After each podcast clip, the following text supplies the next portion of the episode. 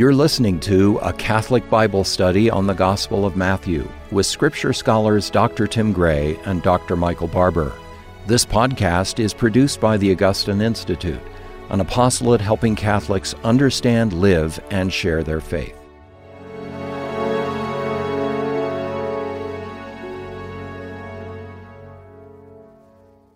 Welcome to Form Now. I'm Tim Gray, president of the Augustine Institute, and joining me is Dr. Michael Barber, who is a professor of scripture here at the Augustine Institute.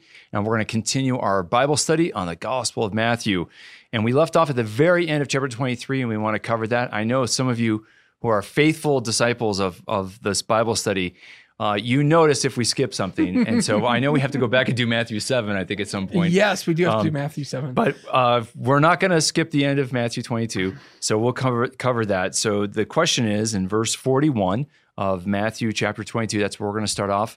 And then hopefully we're going to cover all of chapter 23 today, if I can keep Michael moving along at a good clip. So verse 41, now while the Pharisees were gathered together, Jesus asked them a question, saying, what do you think about the Christ? Whose son is he? And they said to him, the son of David. And then he said, how is it that the son of David in the Spirit calls him Lord, saying, the Lord said to my Lord, sit at my right hand until I put your enemies under your feet. If then David calls him Lord, how is he his son? Because if the Messiah is the son of David, you would think that David would be greater, right? That's right. Yep. So, David wouldn't call his son Lord, just like you wouldn't call any of your sons Lord or Master. Yeah. Yeah. They would like that. Matthew would like that. They would feel awkward. No, Matthew, he's a good boy.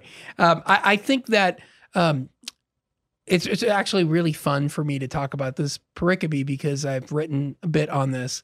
And every time I write about a short little narrative section. Absolutely. That's all right. I got to translate for the scholar part of not Michael. Periscope. Right. Yes, actually, yes. This little section, this little brief story, this little episode, you could say, in the story of the Gospel of Matthew is something I've thought a lot about, but nobody is influenced by thinking about this scene more than Dr. Gray. He's written very, very well on this in a book called The Temple in the Gospel of Mark. And the book has lots of other great things in it, but this is one of my favorite parts of your book. Well, that's kind. I didn't know you were going to go there. This is one of my favorite. No, we don't talk beforehand, so it's fun to surprise each other. So this is a really great story. One thing I just want to say, and then I'll turn it over to you because you have a lot of great insight into this passage. Many scholars have looked at this little episode and said, especially when they're looking at it in the Gospel of Mark, and they say, well, clearly here Jesus is denying that he is the Davidic Messiah. This is an amazing story. It's the only story in all of the Synoptic Gospels, Matthew, Mark, and Luke, the only one where Jesus tells us about the Messiah. Think about that. All right, this is the only passage where Jesus is going to tell us something about the Messiah. Now, they've been quizzing him. Jesus has been asked questions throughout this chapter. Matthew 22, we went through that last time. First the Pharisees, then the Sadducees, then some of the Pharisees, right? And now Jesus turns the table. Now it's time for Jesus to ask a question. I love it. He goes on the offense. That's right. They're on their heels already, and now they're really perplexed. Right. So now Jesus asks his question, all right? And his question is, whose son is the Christ, right? Now, some people say, oh, well, Jesus is denying that the Messiah is the son of David. That's absurd. No, the point here is that Jesus obviously thinks the Messiah is the son of David because in Matthew's gospel, he is the Messiah, and Matthew's very clear he's in the line of David. So the real question here is, what is Jesus's point? It's not to deny that the Messiah is the son of David, but to argue that the Messiah is more than just the son of David. And he does that by appealing to one of the most important psalms in the Old Testament, Psalm 110. Why don't you explain, Tim, why this psalm is so important in this context? Well, you frame this beautifully, and I think that Psalm 110 is such an important psalm. It's a psalm of David for the coronation of his son Solomon. So one of the big events, we know that we read 1st and 2nd Samuel, there's a great struggle for the kingship of Israel. Saul has it, but he sins and is rejected. And then David becomes anointed. And then there's a struggle between Saul and David. David gets the kingship. And now the question is, David has a lot of sons. And as we move into the beginning of Kings, the question is, which one of David's sons is going to take the kingship? And so there's a lot of jockeying for this, and different parties and groups are going this way. And David ultimately is going to choose Solomon. And one of his sons, Absalom, tries to choose the kingship for himself. Mm-hmm. And that's there's almost a coup against David. But David appoints Solomon, his son, to be king. And Psalm 110 is the coronation psalm for that great event. Mm-hmm. And so what's interesting is if you read Psalm 110 in that context, and then if you put it in the context of the beginning two chapters of 1 Kings, especially chapter 1 of Kings, what you see is that David is there for the coronation of his son Solomon, and David bows to Solomon and sees him as his Lord because he is the reigning king. It's the only time in the whole history of Israel that a son takes the throne while his father is still alive, which is really remarkable. That is a remarkable detail, right? And so what's the takeaway from that then? Why is that significant? Is it because Jesus is somehow like Solomon? And how is it like Solomon? Yeah, no, and we just saw him refute with the three questions the best traps, the best thinking that the Pharisees, Sadducees, and the scribes and the teacher of the law could come up with to entrap Jesus. Jesus has confounded them, right, with his wisdom. Mm-hmm. And of course, who is known for wisdom? Solomon. Now, the other thing that's really significant about all this is if you go back and look at Psalm 110, there's a fascinating detail because it starts, Jesus quotes it, the Lord, and here we can put it up on the screen. The Lord says to my Lord, and you see capital Lord, that's the name of God in Hebrew. That's why they put it in capital letters.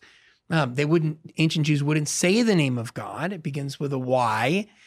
So they wouldn't say that name. So they would Adonai. Say Adonai, Lord. Hebrew, Lord. And so we read, the Lord God says to my Lord, sit at my right hand until I make your enemies your footstool. By the way, that line of sitting at my right hand, it's in the creed, right? This line is so important. We say Jesus ascended to the right hand of the Father. He's seated at the right hand of the Father. That's so important, Michael. People don't know that. That's right. From this psalm. That's right. And it shows that Jesus is the fulfillment of this prophecy. That's right. So Jesus is going to be the one who ascends to heaven. And in the book of Acts, Peter explains that is the fulfillment of this psalm, when Jesus sits at the right hand of the Father in the ascension. But the psalm goes on to say something interesting. The Lord has sworn and will not change his mind. You are a priest forever after the order of Melchizedek. Now, this is a really significant detail because the whole scene that we've been reading about, Jesus in the temple, starts with him, right, performing the temple action where he casts out the money-changing table. He overturns the money-changing tables and drives out those who buy and sell. But then we go on to read, after this, he entered the temple and they ask him, by what authority are you doing these things? And Jesus says, I'll answer your question if you answer my question. He asks them a question about John the Baptist. They refuse to answer, so Jesus doesn't answer. Now, this is the last scene in the sequence. And so Jesus is going to explain how he has the authority to act in the temple. See, they're wondering, you don't have this authority. You're not a priest. Who do you think you are in this? But by quoting this psalm, Jesus quotes a key passage where the Davidic king is a priest. And so this also helps to underscore, yes, Jesus is greater than David, like Solomon. Solomon built the temple, right? Solomon has authority in the temple. So the son of David is greater than David, and Jesus is the son of David. He's like Solomon. And this is so important, Michael, because the context is Jesus has made his triumphal entry into Jerusalem, which is the capital. And Melchizedek was the king. Melchizedek means king of righteousness. And he was the king of Salem, which is the ancient city of Jerusalem. That's right. And so just as Melchizedek was a priest king of Salem, which is ancient Jerusalem. Now Jesus comes, like David, as a new Melchizedek, like Solomon, and he's going to be a priest king. And that's going to be so important for what we're going to see in the rest of the gospel, isn't it? That's right. Because with the Last Supper and the Passion narrative, Jesus is going to be a priest king. That's right. And that priesthood is such a crucial element. We're going to see him acting as a priest at the Last Supper, right? Right. And this psalm was actually used by the priestly family that went back to the Maccabees. They're called the Hasmonean family. And Caiaphas would have been in that line. This psalm, scholars have shown, is used in the books of Maccabees and in other works by Hasmoneans to explain why they should have been the rulers, right? That priestly line wanted to rule Jerusalem before the Romans came. The Hasmonean kings were priests, and they would use Psalm 110. But what Jesus is doing is now quoting the psalm that the priestly leaders used and reminding them of its Davidic connections and pointing to the fact that the son of David would be greater than David himself. And of course, that's true in Jesus, who isn't just the son of David, but the son of God par excellence. It's so beautiful because, in that psalm, the Lord said to my Lord, sit at my right hand. And so David is acknowledging that the Lord God is going to call his own Lord to have a seat at the right hand of God the Father, greater than David's. Right. So there's a greater than David that is coming. And Jesus is saying and subtly suggesting, this is him. And we've got more to say about this when we come to the trial of Jesus, because Jesus is going to quote this psalm again and do something no one was expecting with it. Yeah. That's so we'll get to it when we get there. Why don't we move then on to Matthew 23? I love reading chapter 23. Jesus is going to, and there's so much richness in this chapter, but one of the big things that confuses people is something that Jesus says. One thing. So this, as we've been moving through Matthew's gospel, we've noticed that there's a shift always from narrative to discourse, right? So a discourse is a long speech. And so in Matthew 3 and 4, we have Jesus being baptized, being tested, and then we have the Sermon on the Mount. And then in Matthew 8 and 9, we've got these 10 miracle stories. And then we've got Jesus' long speech to the disciples when he sends them out in Matthew 10, the missionary discourse. In Matthew 11 and 12, we've got stories of Jesus' rejection up in Galilee. In Matthew 13, we have the long parables discourse, his long speech of parables in Matthew 13. And in Matthew 14 through 17, we have the revelation of Jesus' identity to the disciples, and then we have the ecclesial discourse. All Matthew 18 is one speech. Now in Matthew 19 through 22, we've read about what Jesus has been doing up in Jerusalem. We've read about his temple action, his triumphal entry. Now we get to the last speech. We're almost to the end of Matthew's gospel. This is the last speech of Jesus in Matthew. It starts in 23. It's going to end in Matthew 25.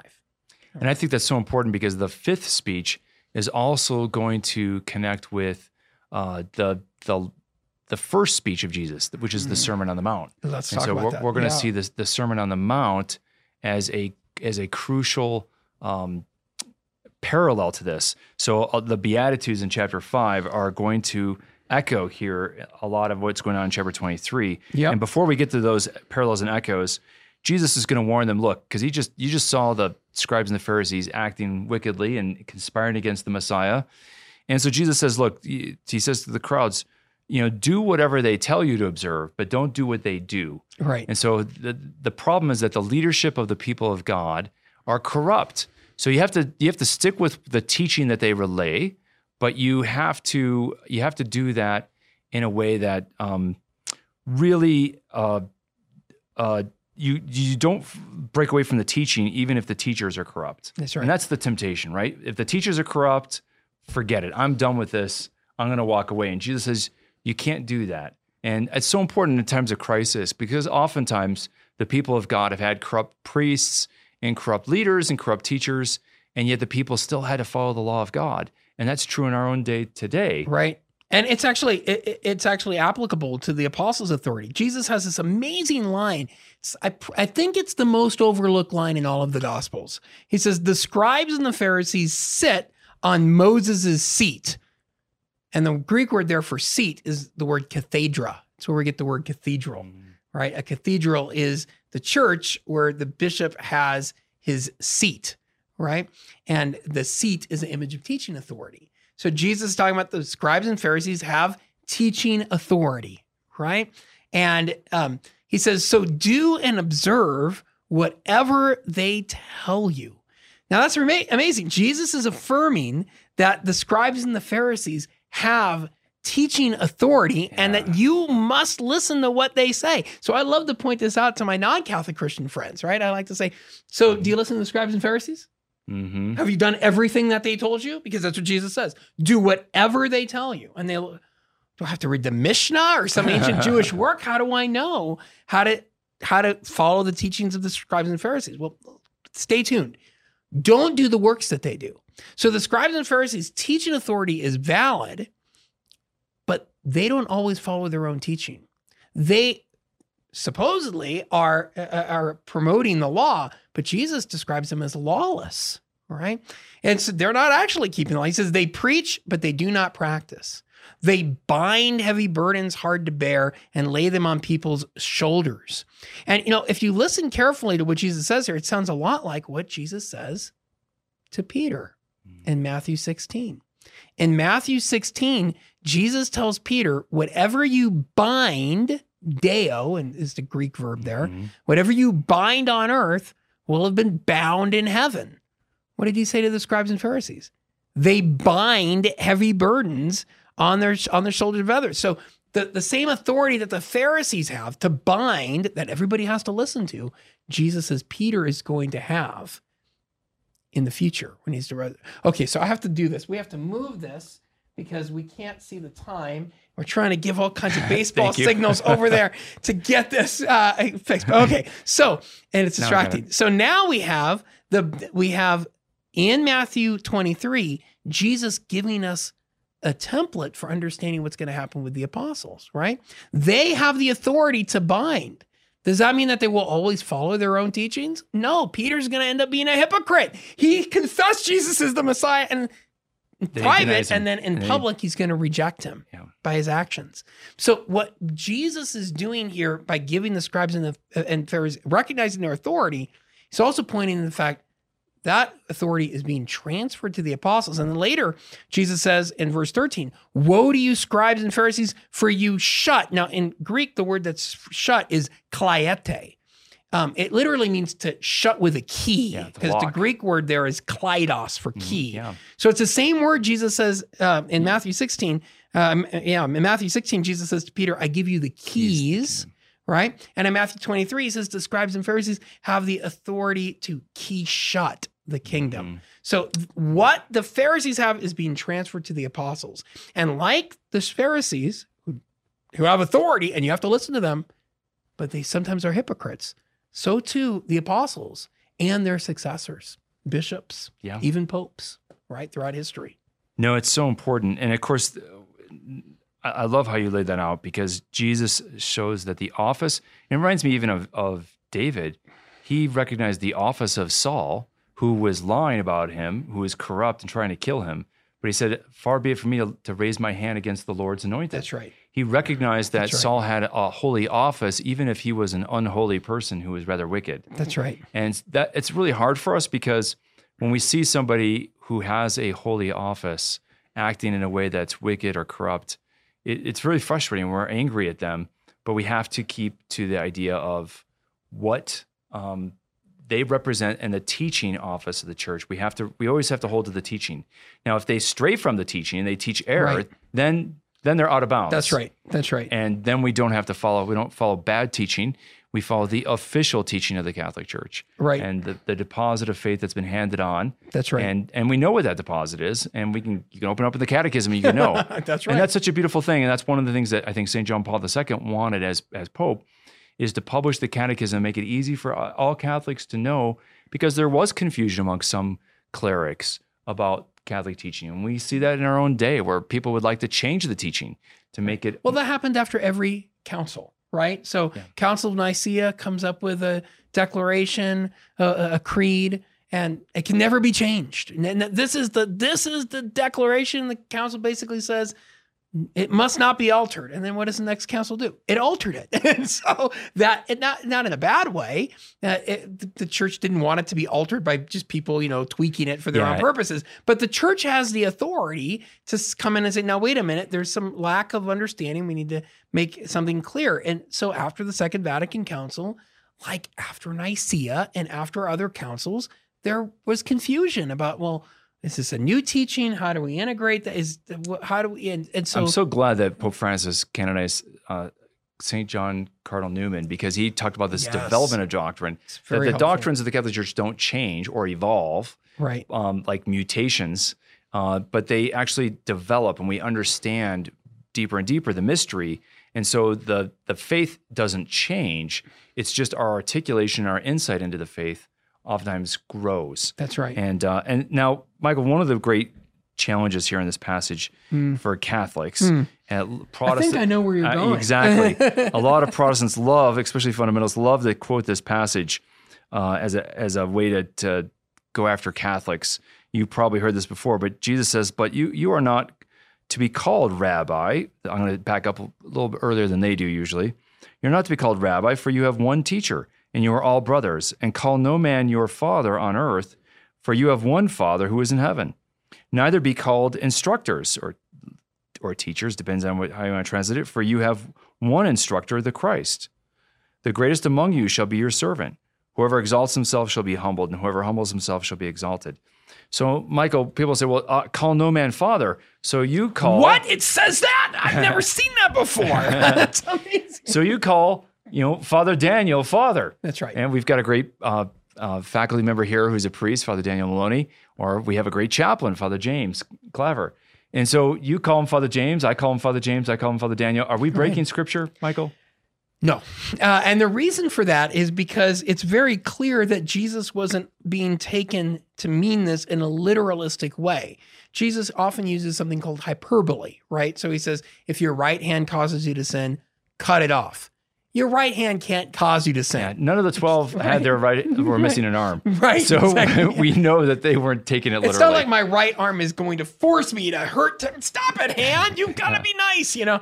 No, all right, that's it. I'll cut you off. You know, your right hand doesn't cause you to sin. This is hyperbole. Well, the same thing is true of other aspects of Jesus' teaching. How do we know when Jesus is talking in hyperbole or not? Well, we can look at what the early Christians did, and we can look at what the earliest saints did, like St. Paul. St. Paul says he has become a father to the Christians in, say, Corinth, right? Or to Timothy. Or to Timothy, my spiritual son. So he can describe... And he says that inspired by the Holy Spirit. That's right. So we know that Paul can't be wrong and see himself as a spiritual father to those communities he's pastoring, just like priests do today, and to spiritual disciples like Timothy and Titus. Right. And so God obviously can't contradict himself. And of course, the word in English...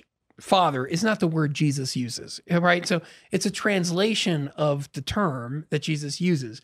But Jesus also says, honor your father and your mother, right? So if he means call no one on earth father, he violates his own teaching with that. You're going to use a word for your male parent, right? Yeah, I think one of the keys, Michael, what do you think about this? But because right before this is call no man rabbi. The idea here is you had the school of Shammai, you had the school... You have different rabbinic schools, and the idea that a particular leading rabbi has a school of thought. And in that sense, he's a spiritual father, and rabbis saw themselves as spiritual fathers. And what Jesus, I think, is trying to say is, look, I am your rabbi, I'm your spiritual father, giving you the teaching of God the Father, and you don't need to have another school of thought. You know, and so the idea here is, fatherhood in the sense of originating teaching.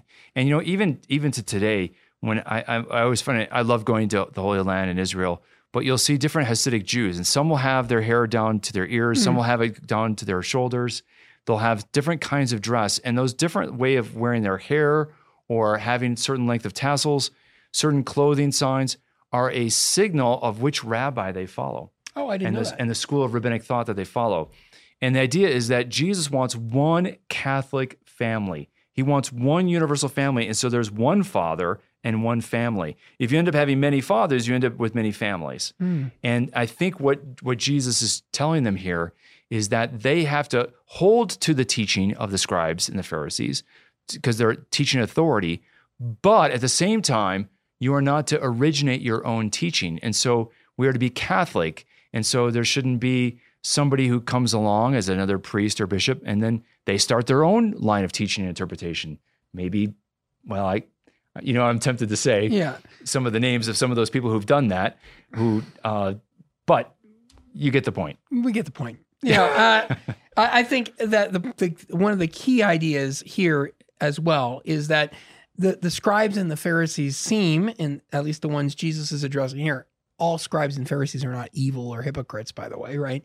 And that's pretty clear if you read the whole rest of the New Testament. But but Jesus is excoriating those who seek honor from other people. Mm. They want the accolades. They want the titles.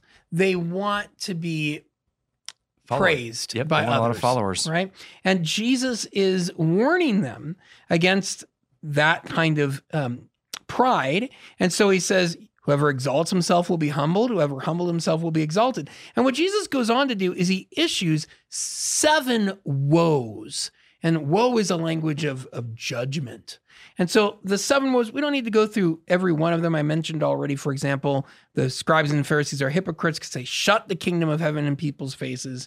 We go on to read, woe to you blind guides. If anyone swears by, they say, if anyone swears by the temple, it's nothing. But if you swear by the gold in the temple, he's bound by his oath. So some people are trying to, make these finer distinctions so that you can allow people to swear by the temple. In the Dead Sea Scrolls, it's interesting. The Pharisees seem to be identified as the people who make things smooth. They want to smooth out things by looking for loopholes. It's the same basic idea that you find here. That wouldn't apply to all Pharisees, obviously. Mm-hmm. Okay, and the Dead Sea Scrolls are a different group than the Pharisees. And I love the contrast we get with the Beatitudes, because you have the Beatitudes, which is literally blessings, right? Right. And in the Old Testament, we know from the Law of Moses, like in Deuteronomy, you have blessings and curses.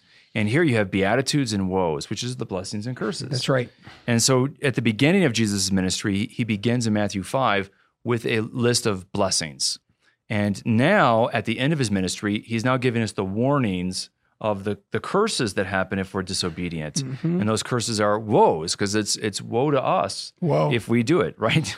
And then here you have blind guides, whereas one of the Beatitudes is, blessed are the pure in heart, they shall see God, right? So this is the inverse of that. Right.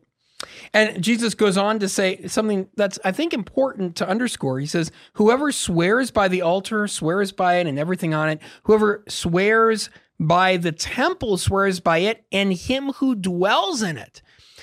So Jesus affirms that the temple is holy. Mm. Now, there are lots of people who want to come up with this idea that Jesus was anti-priesthood, anti-liturgy, anti-sacrifice. That is not the case in the Gospel of Matthew. And we go on to see Jesus condemns the scribes and Pharisees for neglecting the weightier matters of the law. And finally, it all comes to a climax with a word about judgment at the end. He says, fill up then the measure of your fathers, which is an image of judgment, right? So the judgment will come when your sins reach a certain level.